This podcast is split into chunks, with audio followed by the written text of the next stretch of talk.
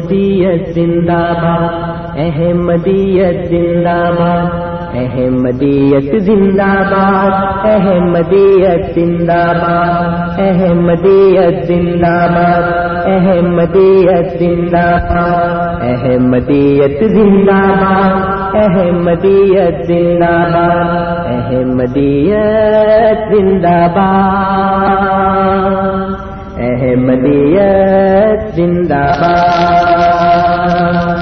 احمدیت زندہ باد احمدیت زندہ باد احمدیت زندہ باد احمدیت زندہ باد۔ آج چراغ ہر گھر میں ہے، آج خوشی ہر دل میں ہے۔ نئی صدی میں ہم داخل ہیں۔ شکر خدا کا ہر دل میں ہے۔ احمدیت زندہ باد۔ احمدیت زندہ باد۔ پر ہم اسلام کا ہر دم دنیا میں لہرائیں گے۔ کاٹے چاہے لاکھ قدم بڑھاتے جائیں گے۔ احمدیت زندہ باد۔ احمدیت زندہ باد۔ احمدیت زندہ باد۔ احمدیت زندہ باد۔ احمدیت أعوذ بالله من الشيطان الرجيم سورة السجدة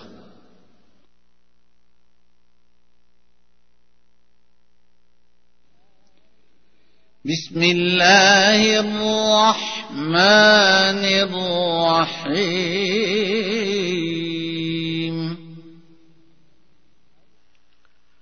اللہ کے نام کے ساتھ جو بے انتہا رحم کرنے والا، بن مانگے دینے والا اور بار بار رحم کرنے والا ہے۔ ألف لام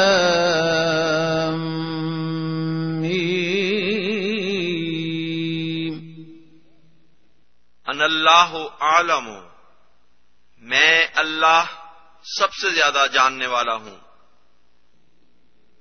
تنزيل الكتاب لا ريب فيه من رب العالمين کامل کتاب کا اتارا جانا اس میں کوئی شک نہیں کہ تمام جہانوں کے رب کی طرف سے ہے۔ أم يقولون افتراه بل هو الحق من ربك لتنذر قوما ما أتاهم من نذير من قبلك لعلهم لعلهم يهتدون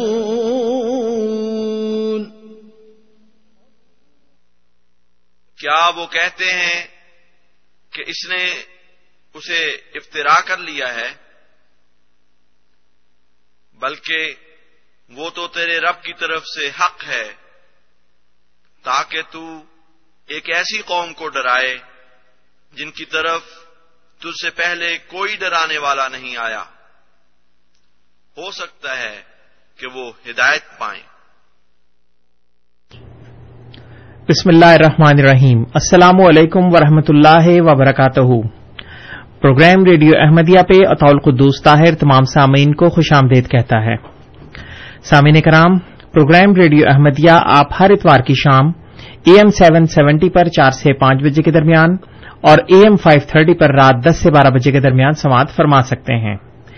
ریڈیو احمدیہ کا مقصد ایک خوشگوار اور دوستانہ ماحول میں احمدیت یعنی حقیقی اسلام کی تعلیمات قرآن کریم اور نبی کریم آخر زماں حضرت محمد مصطفیٰ صلی اللہ علیہ وسلم کی احادیث مبارکہ کی روشنی میں اپنے سامعین کی خدمت میں پیش کرنا ہے۔ پروگرام کے دستور کے مطابق جماعت احمدیہ کے کوئی نمائندہ آپ کے سامنے کسی خاص موضوع پر ابتدائی کلمات پیش کرتے ہیں اور پھر آپ سامعین ان کلمات کے بارے میں بالخصوص یا اسلام احمدیت یا عالم اسلام کے بارے میں بالعموم پروگرام میں فون کر کے اپنے سوالات پیش کر سکتے ہیں اور ہمارے معزز مہمان ان سوالات کے جوابات دیتے ہیں۔ سامعین کرام، پروگرام میں شامل ہونے کے لیے آپ ہمارا فون نمبر نوٹ فرما لیں۔ Four one six, four one zero, six five two two, four one six, four one zero, six five two two اور اگر آپ ہمیں ٹورانٹو کے باہر سے کال کرنا چاہیں تو اس کے لیے ہمارا نمبر ہے one eight five five, four one zero, six five two two. One eight five five four one zero six five two two اور اگر آپ پروگرام میں بذریعہ ای میل اپنے سوالات بھیجنا چاہیں تو اس کے لیے ہماری آئی ڈی ہے کیو اے یعنی question answer at voice of Islam dot C A اور اگر آپ ہمارا یہ program A M seven seventy کے بجائے انٹرنیٹ پہ سننا چاہیں تو اس کے لیے ہماری ویب سائٹ ہے W W W dot voice of Islam dot C A اور اس ویب سائٹ پہ آپ کو گزشتہ تقریباً تین سالوں کے تمام پروگرامز کی ریکارڈنگ بھی مل سکتی ہے۔ سامعین کرام پروگرام میں آج ہمارے ساتھ جناب انصر رضا صاحب موجود ہیں۔ کسی تعارف کے محتاج نہیں آپ کی علمی اور تحقیقی کاوشیں جماعت احمدیہ کی official website W W W dot al Islam dot اور پر دیکھی اور پڑھی جا سکتی ہیں۔ ہم انصر صاحب کو پروگرام میں خوش آمدید کہتے ہیں۔ السلام علیکم ورحمۃ اللہ وبرکاتہ۔ جی وعلیکم السلام ورحمۃ اللہ وبرکاتہ۔ دوسرا آپ کو بھی اور تمام سننے والوں کو بھی اسلام جی وعلیکم السلام انصر صاحب۔ آج آپ کس موضوع پہ پروگرام پیش کرنا چاہیں گے؟ آج موضوع تو ہمارا سیدنا حضرت مسیح محمد علیہ السلاۃ والسلام کی جو صداقت ہے اس کے مختلف پہلوؤں کے بارے میں میں اپنے سامعین کی خدمت میں کچھ نہ کچھ عرض کرتا رہتا ہوں۔ سب سے پہلے تو میں اپنے سامعین کو ایک اچھی خبر دے دوں۔ اللہ تعالی کے فضل سے ہمارا جو پروگرام ہے اس کی مقبولیت کے بارے میں تو اب کوئی شک و شبہ نہیں ہے اور بہت سے احباب سے ہمیں پتہ لگتا ہے کہ غیر احمدی احباب خدا کی فضل سے اس کو بڑے شوق سے سنتے ہیں۔ لیکن اب اللہ تعالیٰ نے اس کے پھل بھی عطا کرنے شروع کر دیے ہیں۔ اور آج ہی اللہ تعالیٰ کی فضل سے ہمارے ریڈیو سننے والے نے بیت کی ہے۔ ماشاء اللہ اور وہ گھر تشریف لائے تھے اور انہوں نے سوالات کرتے رہے پہلے ای میلز کرتے رہے۔ اور اب انہوں نے بیت کا شوق ظاہر فرمایا۔ تو میں نے ان سے درخواست کی کہ وہ تشریف لے آئیں۔ تو آج اللہ کے فضل سے انہوں نے بیت کر لی ہے۔ اس کے علاوہ کل بھی ایک ہمارے سامنے ایک لسنر تشریف لائے تھے ان کے ساتھ چار گھنٹے تک گفتگو ہوتی رہی۔ جی۔ چھ بجے شام کو گفتگو شروع ہوئی اور سوا دس کے قریب رات کو ختم ہوئی۔ اور اس میں بھی کافی سیر حاصل گفتگو رہی۔ اور بہت سے ان کے سوالات کے جوابات دیے گئے۔ ان کے جو شکوک و شبہات تھے وہ دور کیے گئے۔ انہوں نے مزید سوالات کیے۔ تو الحمدللہ کافی مطمئن گئے وہ۔ انہوں نے ایک بات یہ کہی، کہنے گے کہ مجھے آپ کی بہت سی باتوں میں سے جو سب سے ذرا بات اچھی لگی ہے، وہ یہ ہے کہ آپ نے یہ کہا ہے کہ جماعت احمدیہ جو بھی قرآن کریم کی آیت کا ترجمہ یا تشریح پیش کرتی ہے، وہ قرآن کریم کی کسی دوسری آیت کے ترجمے و تشریح سے متضاد نہیں ہے۔ جی۔ جبکہ ہمارے غیر احمدی علماء جو بھی ترجمہ یا تشریح پیش کرتے ہیں کسی آیت کا جو ہمارے عقیدے کے خلاف ہے، وہ قرآن کریم کی کسی نہ کسی دوسری آیت کے ضرور خلاف ہوتی ہے۔ اس لیے کہ ہم اللہ کے فضل سے قرآن کریم کو مکمل طور پر سمجھ کر اور اس میں سے وہ نتیجہ اخذ کرتے ہیں جو ایک ایسا نتیجہ ہے جس کا قرآن کریم میں کہیں تضاد نہیں ہے۔ کیونکہ قرآن کریم کے متعلق ایک جو محکم بات ہے، جو اللہ تعالی نے بیان کی ہے، وہ یہ ہے کہ اس کی تعلیمات میں تضاد نہیں ہے۔ بائبل میں خود کرسچن جو ہیں، بہت سے تضادات پیش کرتے ہیں۔ کسی جگہ کچھ لکھا ہے، کسی جگہ کچھ لکھا ہے، ایک ہی بات کے متعلق۔ لیکن قرآن کریم کے متعلق اللہ تعالیٰ فرماتا ہے کہ لو کانا من غیر اللہ لوجد فی اختلاف کثیرہ۔ اگر یہ اللہ کی طرف سے نہ ہوتا، غیر اللہ کی طرف سے ہوتا، تو اس میں بڑا اختلاف ہوتا۔ اس لیے اللہ تعالیٰ نے کوئی بھی ایسی بات بیان نہیں کی جو متضاد ہو ایک دوسرے کے ساتھ۔ تو کہنے لگے کہ یہ آپ کی مجھے بات بہت اچھی لگی ہے اور میں نے کہا جی یہ تو بطور چیلنج کے میں آپ کو کہہ رہا ہوں۔ جی۔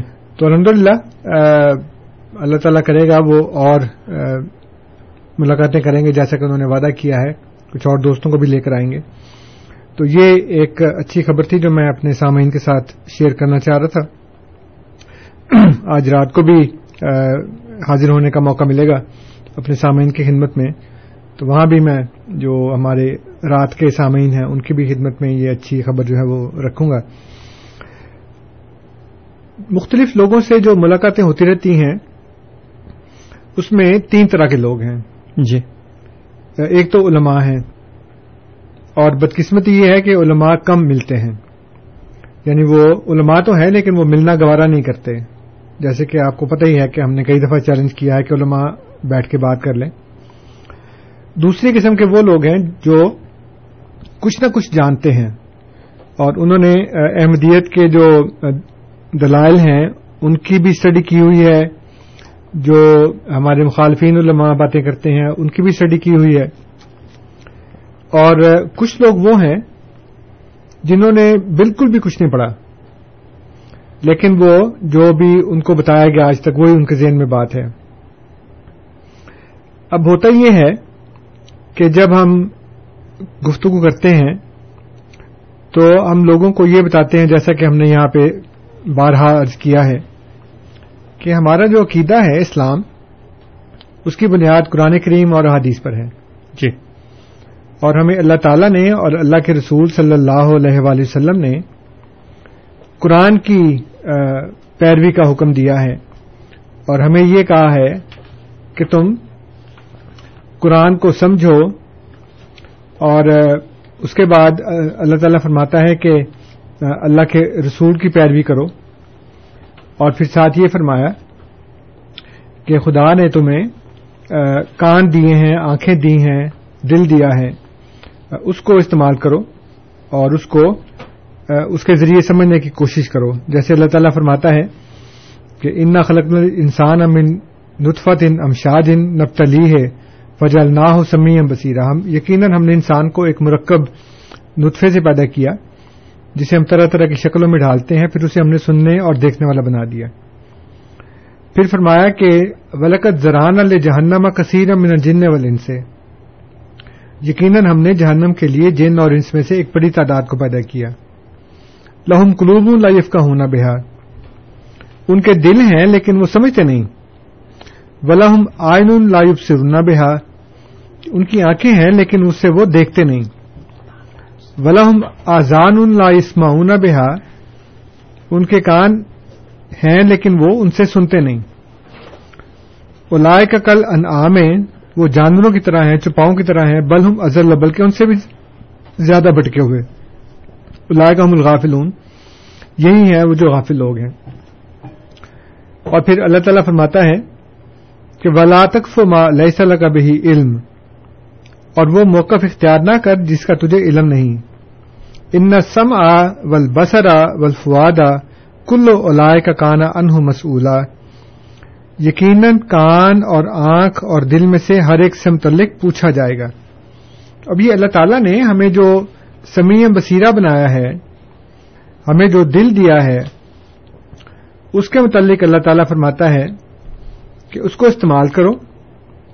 اللہ تعالیٰ فرماتا ہے کہ افلا یہ تدبرون القرآن، ام اللہ قلوب نقفال کہ یہ قرآن میں تدبر کیوں نہیں کرتے؟ کیا ان کے دلوں پر تالے پڑ گئے ہیں؟ تو ہم اپنے جو احباب ہیں، جو دوست ملتے ہیں، ان کو ہم یہ بتاتے ہیں کہ دیکھیں، بات یہ ہے کہ اللہ تعالیٰ نے ہمیں یہ تین چیزیں دی ہیں، کان، آنکھ اور دل۔ اللہ تعالیٰ نے ہمیں قرآن کریم جیسی عظیم الشان ایک نعمت دی ہے۔ اللہ تعالیٰ نے ہمیں آ حضرت صلی اللہ علیہ وآلہ وسلم جیسا ایک کامل استاد دیا ہے۔ ان کی سنت ہمارے پاس محفوظ ہے، ان کی حادیث ہمارے پاس محفوظ ہیں۔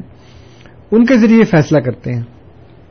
اور اپنے حق میں ہم قرآن کریم کے جو دلائل ہیں، جو آیات ہیں، وہ پیش کرتے ہیں۔ اس کے اوپر وہ کہتے ہیں کہ جی بات یہ ہے کہ آپ یہ بتائیں کہ جو ترجمہ آپ کر رہے ہیں قرآن آیات کا، جو تشریح آپ کر رہے ہیں، پچھلے چودہ سو سال میں جو علماء گزرے ہیں، جو مفسرین گزرے ہیں، کیا انہوں نے بھی وہی ترجمہ کیا ہے جو آپ نے کیا ہے؟ تو ہم ان کو بڑے احترام کے ساتھ ادب کے ساتھ یہ بتاتے ہیں کہ بات یہ ہے کہ اللہ تعالی نے ہمیں علماء کی پیروی کا حکم نہیں دیا۔ جی۔ بلکہ اللہ تعالی نے ہمیں حکم یہ دیا ہے کہ ہم خدا اور اس کے رسول کی پیروی کریں۔ جیسے میں نے ابھی آپ کو آج پڑھ کے سنائی ہے آیات پڑھ کے سنائی ہے بلکہ جس میں اللہ تعالیٰ یہ فرماتا ہے کہ تم خود قرآن پہ تدبر کرو، تم غور و فکر کرو۔ تو اس کے بعد پھر تم دیکھو کہ تمہیں کیا سمجھ آ رہی ہے۔ اور علماء کو اس طرح سے فالو کرنا، اس کو اللہ تعالیٰ نے صورتابوں میں شرک قرار دیا ہے۔ جس کی تفسیر میں ترمزی کتاب و تفسیر کے اندر حضور نے فرمایا کہ علماء کی اندر دن پیروی کرنا جو ہے وہ شرک ہے۔ تو ہم ان سے کہتے کہتے نہیں جی وہ ٹھیک ہے آپ کی بات، لیکن آپ ہمیں یہ بتائیں کہ کیا سابقہ علماء نے، سابقہ مفسرین نے وہی ترجمہ اور تشریح کیا جو اب آپ کرتے ہیں۔ پھر جب ہم ان کو وہ دکھاتے ہیں کہ دیکھیں یہ علماء کے حوالے ہیں، تو اب اس کے اوپر دو طرح کا آتا ہے ریئیکشن جیسے میں نے کیا کہ علماء کے علاوہ دو طرح کے لوگ ہمارے پاس آتے ہیں۔ ایک وہ ہیں جنہوں نے کچھ نہ کچھ اسٹڈی کی ہوئی ہے۔ دوسرے وہ ہیں جو کچھ نہیں جانتے۔ جب ان کو یہ نظر آتا ہے کہ انہوں نے علماء کے بھی حوالے پیش کر دیے ہیں، تو ایک ریئیکشن یہ آتا ہے کہ جی ہم پر حجت نہیں ہے۔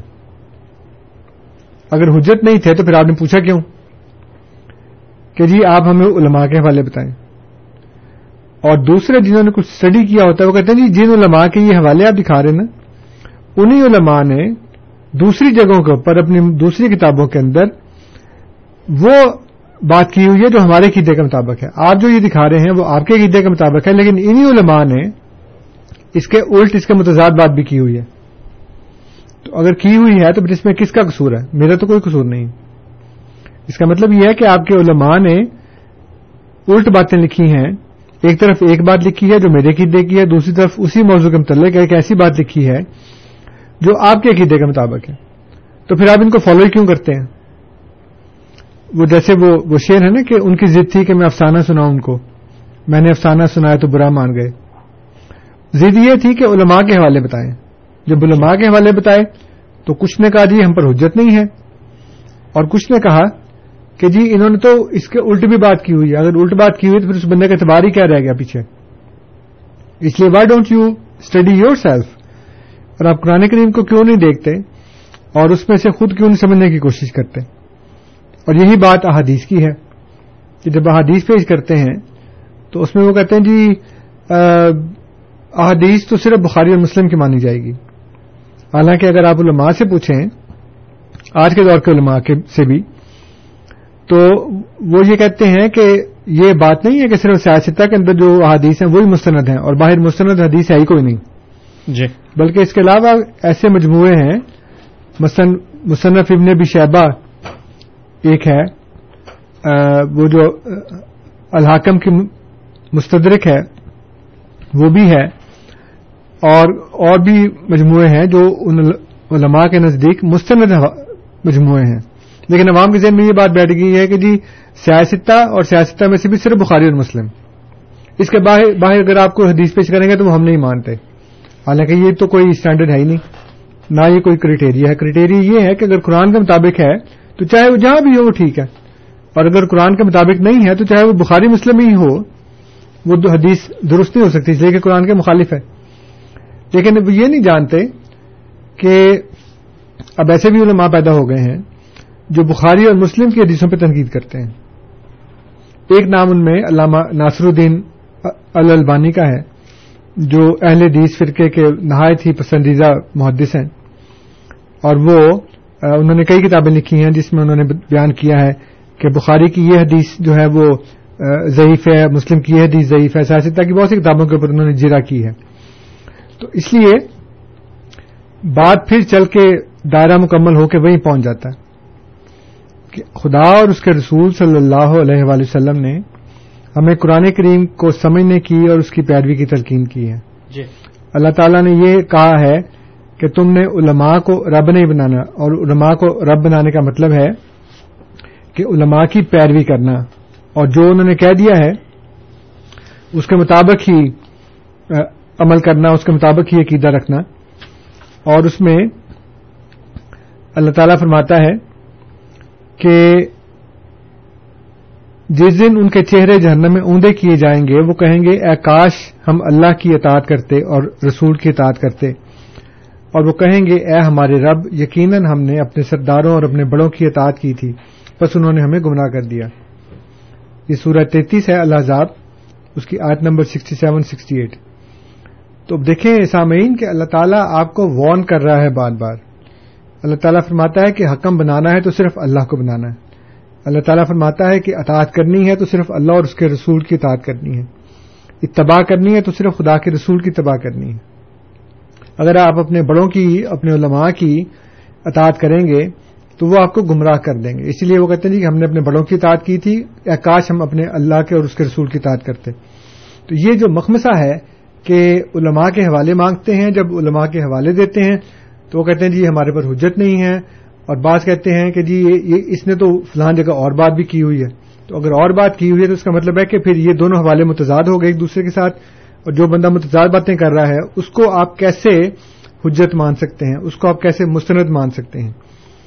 تو یہ چند باتیں ہیں جو میں نے آج آپ کی خدمت میں رکھی ہیں تاکہ ایک وہ جو سائکی ہے، وہ پتہ لگے کہ ہمارے وہ دوست جو جماعت سے تعلق نہیں رکھتے، وہ کن مخمسوں کے شکار ہیں، وہ کس بھول بھلیوں کے شکار ہیں کہ وہ کوشش یہ کرتے ہیں کہ علماء کی باتیں ہمیں پتہ لگیں تاکہ ہم اس کو فالو کریں۔ حالانکہ خدا نے اس کو فالو کرنے کا حکم نہیں دیا۔ جب وہ بتاتے ہیں تو کہتے ہیں جی اس میں تو پھر یہ خرابی ہے۔ اس لیے جو غریبانہ نصیحت ہے، وہ یہی ہے کہ اللہ کے کلام کی طرف لوٹیں، اس کو سمجھنے کی کوشش کریں اور اس کے مطابق اپنے عقیدے رکھیں۔ جی۔ بہت بہت شکریہ انصر صاحب۔ سامعین کرام آپ program radio Ahmadiyya A M seven seventy پر سماعت فرما رہے ہیں۔ آپ کی خدمت میں یہ پروگرام ہر اتوار کی شام چار سے پانچ بجے کے درمیان اور اے ایم فائیو تھرٹی پر رات دس سے بارہ بجے کے درمیان پیش کیا جاتا ہے۔ آج ہمارے ساتھ جناب انصر رضا صاحب موجود ہیں اور قرآن کریم اور اس کو سمجھنے کی اہمیت کے بارے میں وہ اپنے ابتدائی کلمات مکمل کر چکے ہیں۔ اب ہمارے اسٹوڈیوز کی تمام ٹیلی فون لائنز اوپن ہیں۔ آپ ہمیں phone number four one six four one zero six five two two پہ کال کر سکتے ہیں۔ آپ کی خدمت میں فون نمبر ایک مرتبہ پھر four one six four one zero six five two two اور ٹورانٹو کے باہر سے سامعین کے لیے one eight five five four one zero six five two two اور بذریعہ ای میل اپنے سوالات بھیجنے کے لیے ہماری آئی ڈی کیو اے یعنی question answer at voice of Islam dot C A Ansar صاحب، آج کا پہلا سوال ہمیں مبین صاحب نے بھیجا ہے بذریعہ ای میل، اور وہ یہ پوچھنا چاہتے ہیں کہ حدیث سے معلوم ہوتا ہے کہ آنے والے مسیح نے دجال کو قتل کرنا تھا۔ کیا مرزا صاحب نے دجال کو قتل کر دیا؟ اور اگر نہیں، تو کیوں؟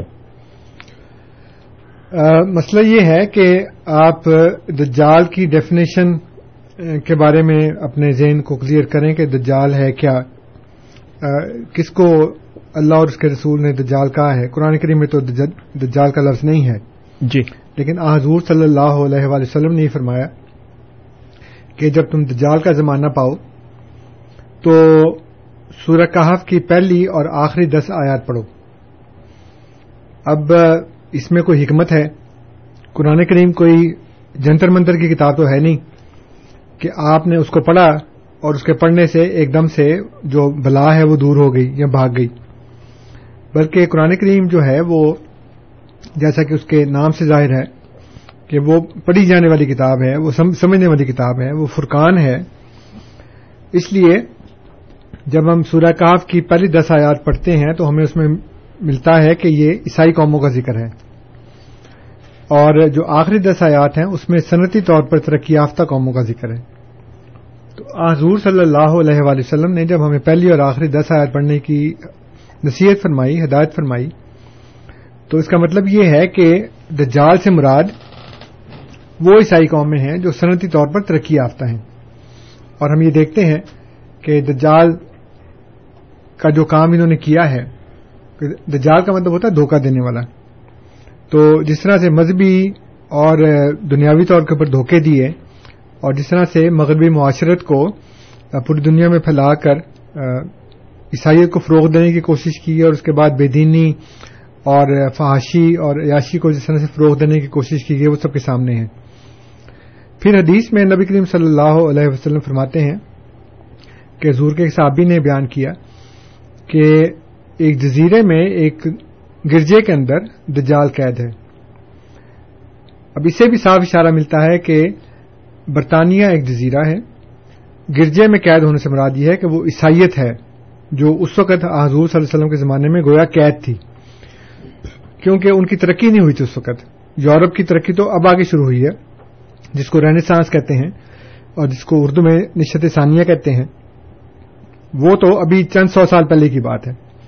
حضور صلی اللہ علیہ وسلم کے زمانے بلکہ اندلس میں جس وقت اسپین میں مسلمانوں کی حکومت قائم تھی، اس وقت اسپین کے مسلمان ہر روز نہایا کرتے تھے اور یورپ کے اندر سڑکوں کے اوپر کیچڑ تھا، گاڑیاں پھنسی ہوتی تھیں، لوگ کئی کئی مہینے نہاتے نہیں تھے اور بالکل وہ ایک قدامت پسند ماحول تھا اس وقت۔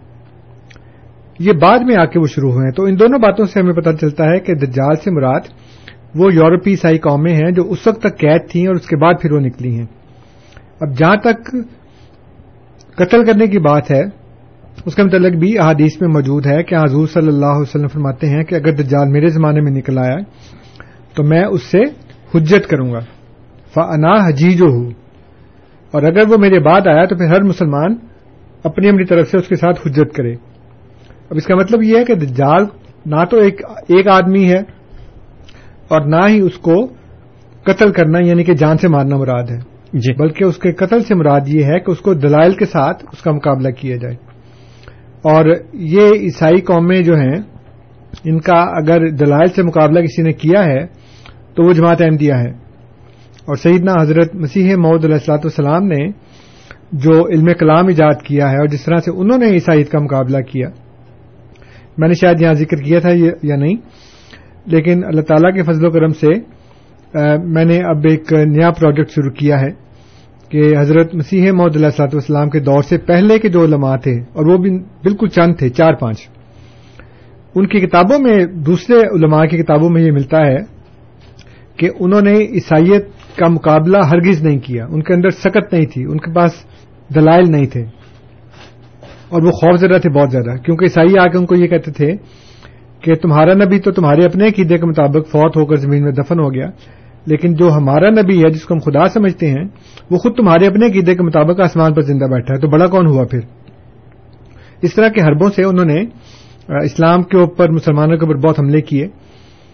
تو یہ خود انہوں نے لکھا ہے، میرے پاس حوالے موجود ہیں سارے، کہ ان کے اندر مقابلہ کرنے کی طاقت نہیں تھی۔ چند ایک علماء، جن میں سید علیہ حسن موہانی ہیں، رحمت اللہ کرانوی صاحب ہیں، عنایت رسول جڑیا کوٹی ہیں اس کے علاوہ ایک دو اور لوگ ہیں۔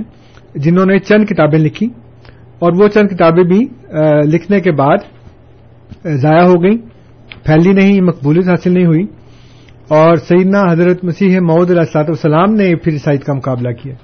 چنانچہ آپ نے وہ دلائل ایجاد کیے جنہوں نے عیسائیت کو شکست دی اور خود ان لوگوں نے اعتراف کیا، جیسے کہ ہمارے پاس وہ قرآن جیز موجود ہے جس کے دباچے میں لکھا ہے کہ پادری لفرائے جو ہے وہاں سے چلا ہے اور اس نے آ کر تمام مسلمانوں کے اوپر حملے کیے اسلام پہ حملے کیے اور اس نے لکھا کہ پھر مولوی غلام احمد قادیانی کھڑے ہو گئے اور انہوں نے ایک ترکیب سے لفرائے کو اور ہندوستان سے لے کر ولایت تک کے پادریوں کو شکست دی۔ جی بہت بہت شکریہ۔ کو شکست دینا ہے یہ اس طرح سے ہوا تھا۔ جی بہت بہت شکریہ انصر صاحب۔ امین صاحب ہمارے ساتھ ٹیلی فون لائن پہ موجود ہیں ان کی کال لیں گے۔ امین صاحب السلام علیکم۔ وعلیکم السلام۔ صاحب جی۔ آپ نے ابھی جو دجال کی تعریف فرمائی ہے پوری سب سے پہلے تو بے شک سورہ قرآن شریف میں ذکر نہیں ہے، لیکن آپ دیکھیں کہ اللہ کے نبی صلی اللہ علیہ وسلم نے فرمایا کہ جو سورہ کہف کی آخری دس آیت پڑھے گا تو دجال کے فتنے سے محفوظ رہے گا۔ تو اس کا مطلب ہے، دجال ایک بہت بڑا فتنہ ہے۔ تو دوسرے چھوٹے چھوٹے فتنے، جب اللہ سورہ کہف کی آیت پڑھنے پر دجال جیسے فتنے سے محفوظ کرے گا، تو دوسرے چھوٹے چھوٹے فتنے ہیں جو اسے بھی اللہ حفاظت فرمائے گا اور باقاعدہ حدیث شریف میں اس کا حلیہ بیان کیا گیا ہے۔ اس کا عیسیٰ علیہ السلام کے ہاتھوں خاتمہ ذکر کیا گیا ہے۔ اس کو اللہ کی طرف سے اتنی طاقت ملی ہوئی ہوگی کہ وہ ایک آدمی کو بلا کے اس کی گردن کاٹے گا، پھر اللہ کے حکم سے اس کو زندہ کرے گا، پھر دوسری دفعہ اللہ اس کی اس کی، اس شخص کی گردن کو تانبے کا کر دے گا، جس پر وہ سکت نہیں رکھے گا کہ وہ اس کو ہلاک کر سکے اور باقی احادیث میں اتنا سارا ذکر آیا ہے، اور دجال کے معنی آپ نے دھوکہ بھی بتایا ہے۔ تو میرے خیال میں دجال ایک ایک ایک ایک شخصیت کا نام ہے۔ اور یہ جو آپ عیسائیت اور یہ صنعت اور سارا بتاتے یہ تو رجال ہو گئی، پوری قوم ہو گئی ہے۔ یہاں ذکر ایک ایک چیز کا ہے، اور آپ اس کو اسے ملا رہے ہو۔ بہت بہت شکریہ امین صاحب آپ کی گزارشات کی طرف ابھی آئیں گے لیکن پہلے جاوید صاحب کی بھی کال لیں گے۔ جاوید صاحب السلام علیکم۔ وعلیکم السلام جی۔ جی سر۔ میرا کوشچن یہ ہے کہ دو سے ہیں کہ آ یہ احمدیہ ریڈیو اور احمدیہ جماعت دو زیادہ چیزیں ہیں۔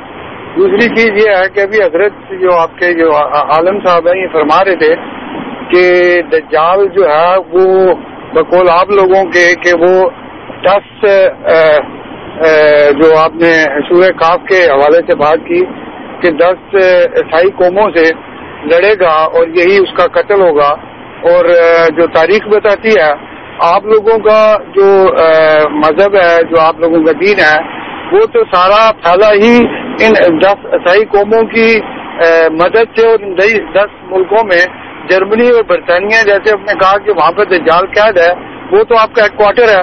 کیا یہ آپ کی باتوں میں تضاد نہیں ہے جو آپ سمجھ نہیں آتی کہ کیا فرما رہے ہیں؟ بہت بہت شکریہ جاوید صاحب جی انصر صاحب پہلے امین صاحب کا جی دونوں کے سوالات تقریباً ایک ہی طرح کے ہیں۔ میں نے یہ عرض کیا ہے کہ نبی کریم صلی اللہ علیہ وآلہ وسلم نے فرمایا کہ جب دجال کا سامنا ہو تو سورہ کاف کی پہلی اور آخری دس آیات پڑا کرو۔ میں نے یہ نہیں کہا کہ دس عیسائی ممالک، آپ غالباً جاوید صاحب کو سننے میں غلطی لگی ہے۔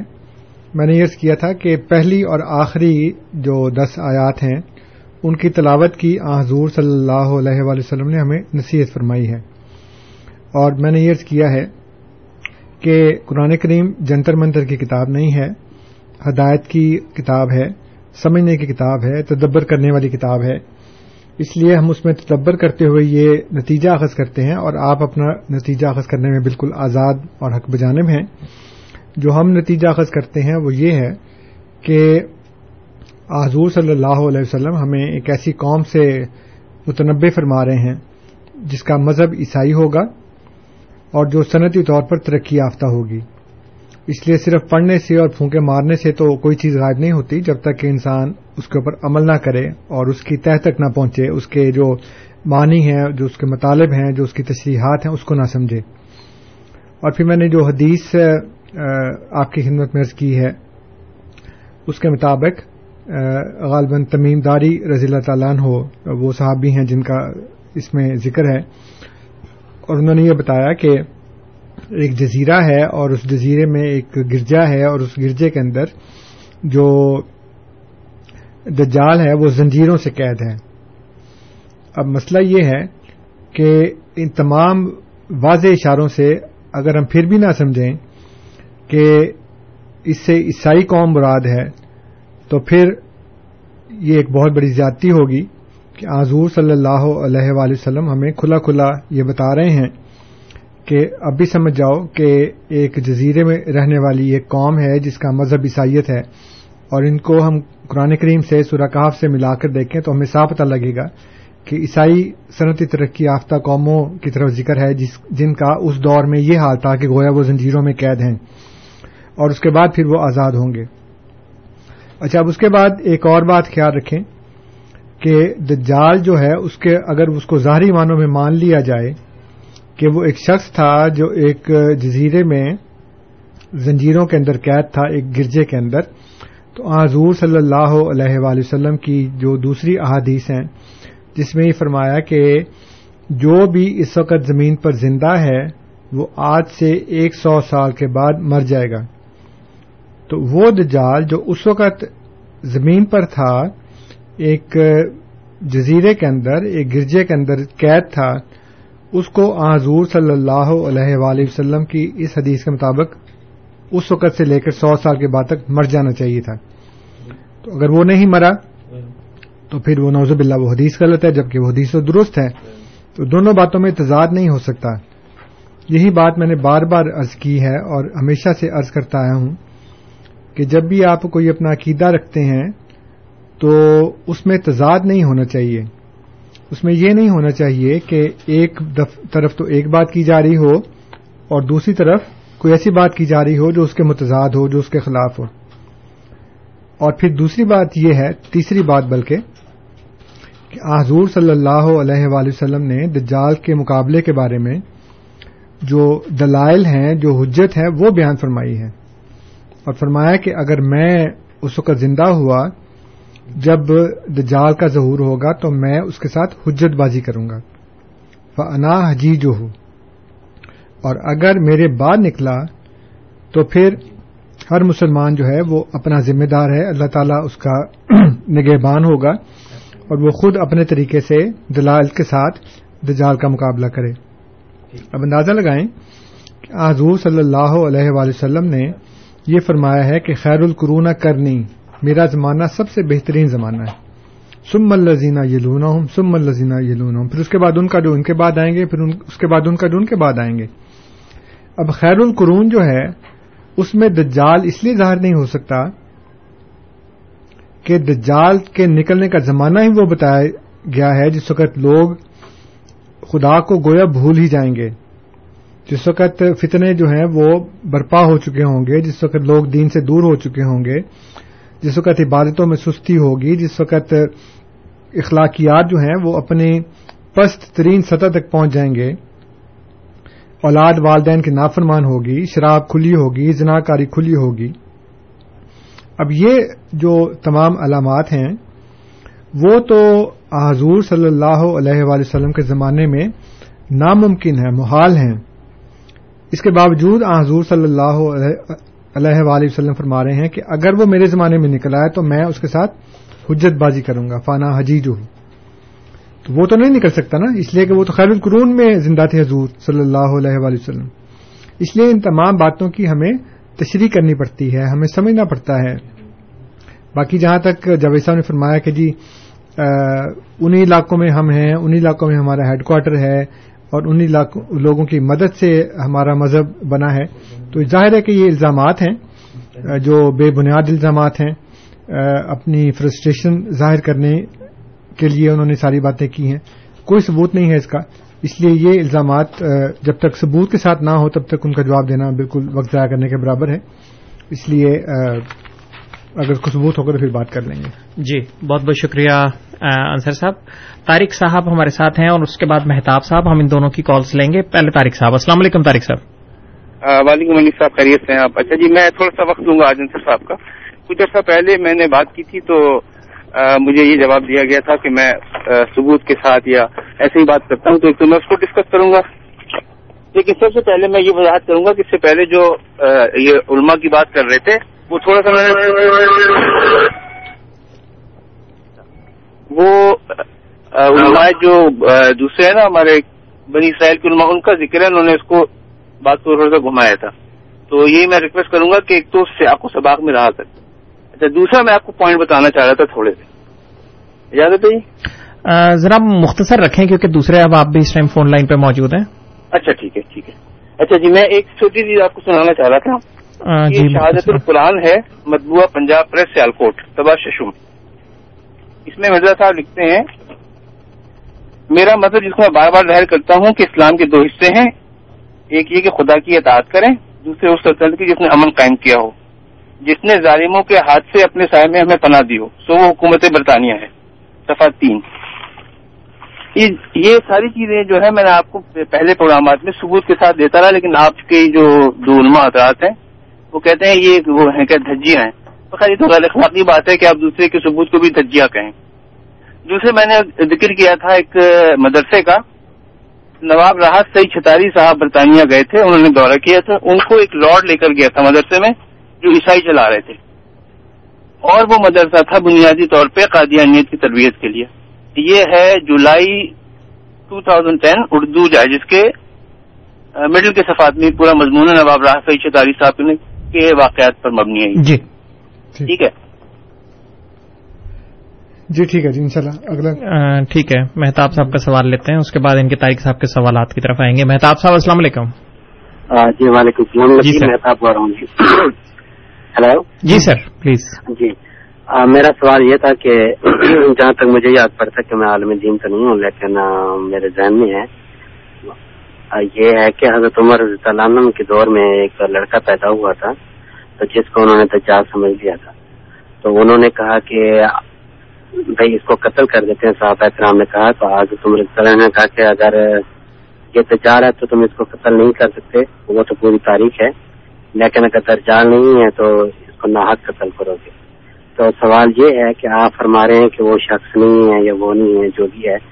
تو اگر وہ شخص نہیں ہے تو حضرت عمر عنہ کے دور میں اور آپ صلی اللہ علیہ وسلم کے دور میں اس کو شخص سمجھا گیا تو کیا وہ غلط فہمی پہ کا نتیجہ تھا؟ جی بہت بہت شکریہ مہتاب صاحب۔ جی انصر صاحب پہلے طارق صاحب کے سوالات۔ جی طارق بنی صاحب نے- اسرائیل کے طارق صاحب نے جو بات کی ہے کہ بنی اسرائیل کو علماء کی بات ہے تو حضور صلی اللہ علیہ وآلہ وسلم کا یہ ارشاد ہے کہ آپ کی امت کے جو لوگ ہیں، وہ بنی اسرائیل کے اس طرح مشابہ ہوں گے، جس طرح ہاتھ ہاتھ کے اور پاؤں پاؤں کے۔ اور پھر یہ فرمایا کہ یہاں تک کہ اگر ان میں سے کوئی گو کے سوراخ میں داخل ہوا ہے، تو یہ بھی داخل ہوں گے۔ اتنی سخت شدید مشابہت بیان کی ہے۔ اور جو قرآن کریم میں جو ان کی باتیں لکھی ہیں کہ وہ حق کو چھپاتے چھپاتے تھے، وہ کلام کو اس کی جگہ سے ہٹا کر پیش کرتے تھے۔ جی اور وہ جھوٹ اور سچ کو اس طرح ملا جلا کر پیش کرتے ہیں کہ سچ مشتبہ ہو جاتا ہے۔ اب ایک طرف علماء بنی اسرائیل کی یہ نشانیاں قرآن نے بیان کی اور ہاں حضور صلی اللہ علیہ وآلہ وسلم نے پیش گوئی کی کہ آپ کی امت کے لوگ بھی ایک زمانے میں بالکل ویسے بن جائیں گے۔ تو جب ہم وہ باتیں کرتے ہیں تو پھر ہم علماء بنی اسرائیل کی بات نہیں کرتے بلکہ آج کے علماء کی بات کرتے ہیں جو بالکل ویسی باتیں، ویسی حرکتیں کرتے ہیں۔ اگر وہ نہیں کرتے تو پھر یہ ہماری بات جھوٹ ہے اور غلط ہے۔ لیکن جب وہ کرتے ہیں اور خود ان کے بھائی بند جو ہیں وہ اس بات کی گواہی دیتے ہیں کہ وہ کرتے ہیں۔ اور میرے پاس علماء کے اپنے بیانات موجود ہیں جس میں وہ اپنے ہی علماء بھائیوں کے متعلق یہ باتیں کرتے ہیں۔ ڈاکٹر اسرار احمد صاحب سمیت بہت سے علماء کی کتابیں ان کے رسائل میرے پاس موجود ہیں۔ کوئی بھی دیکھنا چاہے تو وہ مجھ سے فون پہ ٹائم لے کر میرے پاس تشریف لے آئیں میں ان کو وہ تمام جو ثبوت ہیں وہ دکھا دوں گا۔ اس لیے جب میں یہ بات کرتا ہوں کہ یہ اس طرح کی باتیں ہیں، تو یہ علماء آج کے دور کے علماء جو ہیں، ان کی باتیں ہیں، بنی اسرائیل کے علماء کی باتیں نہیں ہیں۔ جو شارت القرآن سے انہوں نے بات کی، وہ بھی ایک نامکمل بات ہے۔ اور ہم نے کبھی بھی اس بات کا انکار نہیں کیا کہ حضرت مسیح محدود علیہ السلاط والسلام نے حکومت برطانیہ کی تعریف اس لیے کی کہ حکومت برطانیہ نے اس دور میں مذہبی آزادی دے رکھی تھی اور مسلمان ملکوں میں یہ مذہبی آزادی نہیں تھی۔ اور الحمد اس بات کا بھی اعلان آج کے دور کے علماء نے کیا۔ ایک دفعہ پھر ڈاکٹر سرار احمد صاحب کا نام میرے ذہن میں آیا ہے۔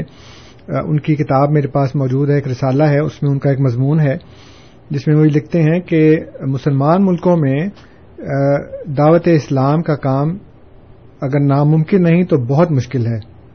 جبکہ امریکہ اور یورپ میں یہ کام اس لیے آسان ہے کہ وہاں ہمیں مذہبی آزادی میسر ہے۔ تو خود آپ کے علماء مسلمان ملکوں کے ہاتھوں سے روتے ہیں کہ ڈاکٹر صاحب کو غالباً یو اے ای میں داخلے پہ پابندی لگا دی گئی جب انہوں نے حدیث بیان کی تھی کہ جو ننگے پاؤں اور چیتھڑے پہنے ہوئے جو لوگ ہیں وہ ایک دن بڑی بڑی عمارتوں کے مالک بن جائیں گے۔ اور انہوں نے اشارہ کر دیا گلف اسٹیٹ کے حکمرانوں کی طرف تو انہوں نے ان کا داخلہ بند کر دیا۔ تو اس طرح کی باتیں موجود ہیں۔ صرف سچائی کو تسلیم کرنے کی بات ہے، جذباتی ہو کر بات کرنے والی بات نہیں۔ اور جو نواب ستاری صاحب والی بات کی ہے میرا مشورہ یہ ہے کہ آپ تمام لوگ مل کر بیٹھ جائیں اور یہ فیصلہ کر لیں کہ یہ مدرسہ جو ہے، یہ ہندوستان میں تھا یا انگلستان میں۔ کیونکہ اردو ڈائجسٹ کوئی صحیفہ آسمانی نہیں ہے۔ یہ ایک جھوٹ ہے جس کی کوئی بنیاد نہیں۔ کبھی اس کو ہندوستان میں بتایا جاتا ہے، کبھی اس کو انگلستان میں بتایا جاتا ہے۔ اس لیے کیونکہ کہتے ہیں نا جھوٹ کے پاؤں نہیں ہوتے۔ اس لیے مختلف باتیں کی جاتی ہیں اس کے اوپر۔ اور اس میں یہ کہا جاتا ہے کہ جی وہ انہوں نے یہ بنایا تھا کہ ہم اس میں ایسے لوگوں کو تیار کریں گے جو مسلمانوں کے خلاف کام کریں گے، قادیانیت کی ترقی کریں گے اور اس کو پیدا کریں گے اور یہ کریں گے اور وہ کریں گے۔ یہ ساری باتیں صرف فرسٹریشن کا اظہار ہیں۔ کیونکہ ثبوت نہیں ہے۔ اگر خدا کے کلام میں اور اللہ کے رسول صلی اللہ علیہ وسلم کے کلام میں اور آپ کی سنت میں آپ کے پاس دلائل نہیں ہے تو پھر اسی طرح ہی ہوتا ہے کہ انسان اس طرح کے جھوٹ گھڑتا ہے تاکہ دوسرے کو جھوٹا ثابت کیا جائے۔ تو اللہ تعالیٰ فرماتا ہے کہ کل ہاتھ و برہانہ کو من کن تم صادقین سچے ہو تو دلیل لے کر آؤ۔ تو دلیل لے کر آئیں الزامات لے کر نہ آئیں۔ جی بہت بہت شکریہ آنسر صاحب۔ مہتاب صاحب کی بات رہ گئی۔ جی۔ مہتاب صاحب نے یہ کہا ہے کہ حضرت عمر کے دور میں، حضرت عمر کے دور میں نہیں، نبی کریم صلی اللہ علیہ وسلم کے دور میں ہی وہ لڑکا تھا، ابن سیاد۔ اور اس کے اوپر ذرا اندازہ لگائیں آپ۔ حضور صلی اللہ علیہ وسلم نے دجال کے بارے میں جو علامات بتائی تھیں، اس میں سے موٹی موٹی میں دو علامات آپ کے سامنے رکھتا ہوں۔ ایک علامت یہ رکھی تھی کہ دجال مکہ مدینہ میں داخل نہیں ہو سکے گا۔ اور دوسری بات یہ ہے کہ وہ اس کے ماتھے کے اوپر کافر لکھا ہوگا یا کفرا لکھا ہوگا کہ سوری کاف فے اور رے۔ جی۔ اور تیسری بات یہ بتائی تھی کہ وہ کانا ہوگا۔ تو ابن سیاد کانا بھی نہیں تھا۔ ابن سیاد کے ماتھے کے اوپر کفرا بھی نہیں لکھا ہوا تھا۔ اور ابن سیاد مدینہ میں موجود تھا۔ تو حضور صلی اللہ علیہ وآلہ وسلم جب خود یہ بیان کر رہے ہیں کہ دجال کی یہ نشانی ہے کہ وہ مدینہ میں داخل نہیں ہو سکے گا وہ مدینہ میں موجود۔ اس کے ماتھے پہ کفرا لکھا ہوگا اس کے ماتھے پہ کفرا نہیں لکھا ہوا تھا ابن سیاد کے۔ وہ کانا ہوگا وہ تو کانا نہیں تھا۔ اس لیے یہ باتیں صرف لا علمی کی بنیاد کے اوپر ہوتی ہیں کہ جی وہ شخص ہے۔ اسی لیے حضور صلی اللہ علیہ وسلم نے معاملے کو مشتبہ رکھنے کی خاطر کیونکہ حقیقت جو ہے وہ ہمیشہ کھوج لگانے سے ملتی ہے۔ سامنے جو مل جاتی ہے نا بات وہ غیر سے تعلق نہیں رکھتی۔ اس لیے ایمان کا تعلق غیر سے ہے۔ جی۔ تو حضور صلی اللہ علیہ وسلم نے اسی لیے فرمایا کہ اگر یہ دجال ہے تو تم اس کو نہیں مار سکتے۔ حضور نے یہ کیوں نہیں کہا کہ عمر یہ دجال ہے ہی نہیں؟ اس لیے کہ اس کے ماتھے پہ تو کفرا لکھا ہی نہیں ہوا۔ اس لیے کہ دیکھتے نہیں تم تو یہ تو مدینہ میں موجود ہے۔ جی۔ تو اس لیے ان باتوں کو غور کرنا چاہیے اور اس کے اوپر تدبر اختیار کر کے دیکھنا چاہیے کہ آزور صلی اللہ علیہ وسلم خود کہہ رہے ہیں کہ یہ یہ نشانی ہے اور وہ نشانی تو اس میں پوری نہیں ہو رہی۔ تو پھر بھی یہ کہہ رہے ہیں کہ اگر یہ دجال ہے اور اگر یہ نہیں ہے۔ اس کا مطلب یہ ہے کہ پیش گوئیاں ہمیشہ مخفی ہوتی ہیں۔ اس کے اوپر غور کرنا چاہیے قرآن کریم کی تعلیم کے مطابق۔ جی بہت بہت شکریہ انصر صاحب، سامعین کرام آپ programme radio Ahmadiyya A M seven seventy پر سماعت فرما رہے ہیں۔ آپ کی خدمت میں یہ پروگرام ہر اتوار کی شام چار سے پانچ بجے کے درمیان اور اے ایم فائیو تھرٹی پر رات دس سے بارہ بجے کے درمیان پیش کیا جاتا ہے۔ پروگرام میں آج ہمارے ساتھ جناب انصر رضا صاحب موجود ہیں۔ اسٹوڈیوز میں کال کرنے کے لیے ہمارا phone number four one six four one zero six five two two, four one six four one zero six five two two. اور اگر آپ ٹورانٹو کے باہر سے ہمیں کال کرنا چاہیں تو one eight five five four one zero six five two two سامعین کرام فاروق صاحب اس وقت ہمارے ساتھ موجود ہیں ان کی کال لیں گے۔ فاروق صاحب السلام علیکم۔ جی وعلیکم السلام۔ جی سر۔ میرے دو تین کوشچن ہیں سر اگر آپ اپنا ریڈیو پہلے بند کر لیں۔ جی یہ تو سب سے پہلے تو یہ ہے کہ ابھی یہ جو بات کر رہے تھے اپنے انصر رضا صاحب کہ نبی پاک صلی اللہ علیہ وسلم نے وہ چیز کو مشتبہ رکھنے کی کوشش کی۔ نبی پاک صلی اللہ علیہ وسلم نے کسی چیز کو پوشیدہ یا مشتبہ رکھنے کی کبھی کوشش نہیں کی، وہ سچویشنز بیان کی گئی اور ہر چیز کی نہایت وضاحت کے ساتھ کہنے کے احادیث مبارک موجود ہے۔ ابھی جو آپ نے بتایا کہ مسلمانوں کے علماء کرام بنی اسرائیل کی طرح کے ہو جائیں ہو جائیں گے میری امت کے لوگوں میں سے، آپ بھی ایک طرف اپنے آپ کو نبی پاک صلی اللہ علیہ وسلم کی امت میں پیش کرتے ہیں اور غلط بیانی سے بھی کام کرتے ہیں تو آپ اپنے آپ کو بنی اسرائیل کے ساتھ مشابت کے ساتھ دیکھتے ہیں آپ؟ یہ جی. پلیز بیان کیجیے گا۔ بہت بہت بہت شکریہ فاروق صاحب۔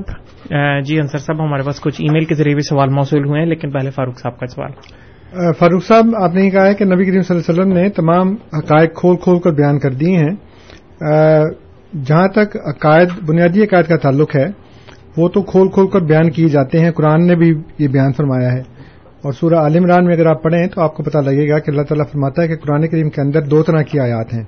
ایک محکمات ہیں اور ایک متشابہات ہیں۔ تو خود قرآن کے اندر جب دو طرح کی آیات ہیں تو احادیث میں بھی دو طرح کی کیوں نہیں ہو سکتی؟ کہ ایک تو وہ جو بنیادی عقائد سے تعلق رکھتی ہیں، ان کے حقائق وضاحت کے ساتھ کھول کھول کر بیان کر دی جاتے ہیں۔ لیکن جہاں تک پیشین گوئیوں کا تعلق ہے، پیشین گوئیاں ہمیشہ مشتبہ ہوتی ہیں۔ ان کو اگر کھول کے بیان کر دیا جائے تو ایمان بلغیب کا سوال ہی نہیں پیدا ہوتا پھر، جبکہ ایمان ہوتا ہی بلغیب ہے۔ اس لیے آپ نے صرف ایک دعویٰ کیا ہے جس کی دلیل کوئی نہیں ہے۔ اور قرآن کریم میں میں نے آپ کو بتایا کہ اللہ تعالیٰ فرماتا ہے کہ اس کے اندر آیات محکمات بھی ہیں۔ ہننا ام الکتاب، وہ کتاب کی ماں ہے یعنی کہ وہ بنیادی حیثیت رکھتی ہیں۔ وہ اخر و متشابہات، اور جو دوسری ہیں وہ متشابہات ہیں۔ اس لیے اگر قرآن کے اندر یہ آیات اس طرح کی ہیں، دو طرح کی، تو احادیث میں بھی اس طرح کی باتیں ہیں۔ پھر اس کے بعد جو آپ نے فرمایا کہ علماء بنی اسرائیل کے ساتھ مشابہت ہے، تو ہماری اس لیے نہیں ہے علماء بنی اسرائیل کے ساتھ مشابہت۔ حضور صلی اللہ علیہ وسلم نے دو طرح کے علماء کے بارے میں بتایا ہے۔ ایک قسم کے علماء کے بارے میں بتایا ہے کہ وہ علماء امتی کام بیاء بنی اسرائیل۔ میری امت کے جو علماء ہیں، وہ بنی اسرائیل کے انبیاء کی طرح ہیں۔ اور ایک وہ ہے جن کے متعلق فرمایا کہ علماء ہم شر منتاحتا دیم السمائے کہ ان کے علماء جو آسمان کے نیچے بدترین مخلوق ہیں۔ قرآن کریم نے بھی دو طرح کے علماء کے بارے میں بتایا ہے۔ ایک کے بارے میں فرمایا کہ انما یکش اللہ من باد ہی العلماء، کہ اللہ تعالیٰ سے جو حقیقت میں ڈرنے والے، جو خشیت رکھنے والے ہیں اللہ کی، وہ علماء ہیں۔ اور دوسری طرف ان علماء کے بارے میں کہا کہ یہ ایسے گدوں کی طرح ہیں جن کے اوپر کتابیں رکھی ہوئی ہیں، ان کو پتہ نہیں ہے۔ اور پھر یہ فرمایا کہ یہ علماء وہ ہیں جو دوسروں کو تو نصیحت کرتے ہیں، لیکن خود اپنے آپ کو بھول جاتے ہیں۔ اس لیے کسی کو کسی کیٹیگری میں قرار دینے سے پہلے ہمیں یہ دیکھنا پڑے گا کہ کیا ان میں بنی اسرائیل کے انبیاء والی خصوصیات ہیں یا وہ خصوصیات ہیں جو اللہ تعالی نے ان کی بیان فرمائی ہے جو دوسروں کو نصیحت کرتے ہیں اور خود اس کے اوپر وہ کام نہیں کرتے۔ کیا یہ وہ لوگ ہیں جو اپنے علم سے اپنے آپ کو بھی فائدہ پہنچاتے ہیں اور دوسروں کو بھی فائدہ پہنچاتے ہیں؟ نہ صرف یہ کہ علم ہے اور گدوں کی طرح ان کے اوپر کتابیں لدی ہوئی ہیں، لیکن ان کو پتہ نہیں ہے کہ اس کے اندر کیا ہے۔ اس لیے ہم جماعت احمدیہ کے جو علماء ہیں، وہ کس کیٹیگری میں تعلق رکھتے ہیں؟ یہ نہ تو دعوی کرنے کی ضرورت ہے، نہ اس کی دلیل دینے کی ضرورت ہے، بلکہ صرف یہ دیکھنے کی ضرورت ہے، پرکھنے کی ضرورت ہے کہ احمدی علماء کا کیا حال ہے اور غیر احمدی علماء کا کیا حال ہے؟ کیا یہ وہ لوگ ہیں جو خود اپنے آپ کو بھول جاتے ہیں، دوسروں کو نصیحت کرتے ہیں؟ کیا یہ انبیاء بنی اسرائیل کے نقش قدم پر چلتے ہیں، تبلیغ کرتے ہیں، تزکیہ نفس کرتے ہیں، کتاب اور حکمت کی تعلیم دیتے ہیں، لوگوں کے اوپر آیات کی تلاوت کرتے ہیں یا نہیں کرتے؟ تو صرف یہ پرکھنے کی بات ہے، پرکھنے سے آپ کو پتہ لگ جائے گا، مجھے کوئی فیصلہ دینے کی ضرورت نہیں ہے کہ کون کیا ہے اور کیا نہیں ہے۔ میں نے تو آپ کی خدمت میں عرض کیا کہ خود آپ کے غیر احمدی علماء کے اپنے بھائی، اپنے ہی بھائیوں کے متعلق یہ فیصلے دے چکے ہیں۔ اور میں نے آپ سے عرض کیا ہے فاروق صاحب کہ اگر آپ کو یہ حوالے ثبوت کے طور کے اوپر دیکھنے ہوں، تو آپ یہاں پہ ای میل کر دیں، میرا فون نمبر لے لیں اور میرے پاس تشریف لے آئیں یا مجھے حکم کریں، میں آپ کی خدمت میں حاضر ہو جاؤں گا اور وہ سارے حوالے ساتھ لے آؤں گا اور آپ کو دکھا دوں گا کہ آپ کے علماء نے اپنی رسالوں اور اپنی کتابوں میں اپنے ہی بھائیوں کو کیا ان القابات سے نوازا ہے کہ نہیں؟ کیا انہوں نے خود ان کو وہی علماء نہیں قرار دیا جو آسمان کے نیچے بہترین مخلوق ہیں؟ کیونکہ یہ الزام نہیں ہے، یہ میرا ایک ایسی دلیل ہے میرے پاس جو میں آپ کی خدمت میں سب کو بتا سکتا ہوں۔ بہت بہت شکریہ انصر صاحب۔ دو مختصر ای میلز موصول ہوئی ہیں، اگر آپ جواب ان کا دے دیں۔ محب حبیب صاحب پوچھنا چاہتے ہیں کہ تصوف اور صوفیزم کیا ہے اور کیا یہ مستند چیزیں ہیں؟ اور کمر صاحب یہ پوچھنا چاہتے ہیں کہ حضرت مسیم عدر صلاحت وسلام کی نظر میں جنوں کے بار جنوں کی کیا حقیقت تھی؟ تصوف جو ہے وہ اصل میں تزکیہ نفس کا دوسرا نام ہے۔ جیسے میں نے بھی عرض کیا نا کہ جو انبیاء کا کام ہے، خاص طور پہ نبی کریم صلی اللہ علیہ وآلہ وسلم کا جو کام ہے، جس کے لیے حضرت ابراہیم علیہ السلام نے دعا کی تھی، اس میں ایک تو یہ ہے تلاوت آیات کرنا۔ اور کتاب و حکمت کی تعلیم دینا اس کے ساتھ ہے تزکیہ نفس۔ تو اصل میں تصوف جو ہے وہ اسلام کی روح ہے۔ تزکیہ نفس کا نام ہے۔ آپ شرعی طور کے اوپر احکامات کے اوپر عمل کرتے ہیں علم حاصل کرتے ہیں لیکن اس کے ساتھ ساتھ آپ کو تزکیہ نفس کی بھی ضرورت ہے۔ وہ تصوف اور صوفی جو ہیں وہ ہمیں فراہم کرتے ہیں۔ اور جہاں تک جنوں کا تعلق ہے جماعت احمدیہ کا یہ موقف ہے کہ ہر چھپی ہوئی چیز کو جن کہتے ہیں اور بیماری بھی ایک قسم کی جن ہے بیکٹیریا بھی جن ہے جو بڑے بڑے لوگ چھپے رہتے ہیں حکمران جو ہیں وہ بھی جن ہے اس لیے ہمارے نزدیک جنوں کا جو کانسیپٹ ہے وہ یہی کانسیپٹ ہے کہ ہر جو چیز چھپی ہوئی ہے جو بظاہر نظر نہیں آتی وہ جن ہے جی بہت بہت شکریہ انصر صاحب۔ اور اس کے ساتھ ہی میرا خیال ہے کہ اب ہمارے پاس آخری ایک دو منٹ باقی ہیں۔ اگر آپ جی۔ کچھ خلاصہ بیان کرنا چاہیں۔ خلاصہ یہ ہے اپنے سامعین کی خدمت میں میں یہ عرض کرنا چاہوں گا کہ سامعین حضرت عیسیٰ علیہ السلاۃ والسلام فوت ہو چکے ہیں۔ اب وہ کبھی واپس نہیں آئیں گے۔ اور جس مود کی پیشگوئی قرآن و حدیث میں بیان کی گئی ہے، وہ مود اللہ تعالی کے فضل و کرم سے ظاہر ہو چکے ہیں۔ سیدنا حضرت مرزا غلام احمد قادیانی علیہ السلاۃ والسلام، وہی امام مہدی اور مسیح مود ہیں، جن کے آنے کی خبر قرآن اور حدیث میں دی گئی ہے۔ آپ سے صرف یہ درخواست ہے کہ آپ قرآن اور حدیث کی روشنی میں ان کے دعوے کو پرکھیں۔ اللہ تعالیٰ سے دعا کریں کہ اللہ تعالیٰ آپ کو حقیقت حال سے مطلع فرمائیں اور یہ توفیق بھی دے کہ پھر آپ اس حقیقت حال سے مطلع ہونے کے بعد ان کو تسلیم کریں، ان کی بیت میں آئیں اور ایک جماعت اور ایک امام کے ساتھ چمٹ جائیں، جس کے چمٹنے کا حضور صلی اللہ علیہ وآلہ وسلم نے ہمیں ارشاد فرمایا ہے۔ اللہ تعالیٰ آپ سب کو اور مجھے بھی ہمیشہ جماعت اور امام کے ساتھ چمٹے رہنے کی توفیق عطا فرمائے اور اسی اثرات مستقیم پر چلتے رہنے کی توفیق عطا فرمائے۔ آمین۔ بہت بہت شکریہ انصر صاحب۔ سامعین کرام، آپ programme radio Ahmadiyya A M seven seventy پر سماعت فرما رہے تھے۔ پروگرام میں آج ہمارے ساتھ جناب انصر رضا صاحب موجود تھے۔ خاکسار آپ کا مشکور ہے۔ اس کے علاوہ خاکسار تمام سامعین کا بھی ممنون ہے جو پروگرام کو سنتے ہیں اور اس میں کسی نہ کسی رنگ میں شامل ہوتے ہیں۔ کنٹرول پینل پہ آج ہمیں انیس احمد صاحب کی تکنیکی خدمات حاصل رہیں۔ رات دس سے بارہ کے درمیان اے ایم فائیو تھرٹی پر آپ سے انشاءاللہ پھر ملاقات ہوگی۔ تب تک کے لیے طول کو دوست طاہر کو اجازت دیجیے۔ خدا تعالی ہم سب کا حامی و ناصر ہو۔ آمین۔ السلام علیکم ورحمۃ اللہ وبرکاتہ۔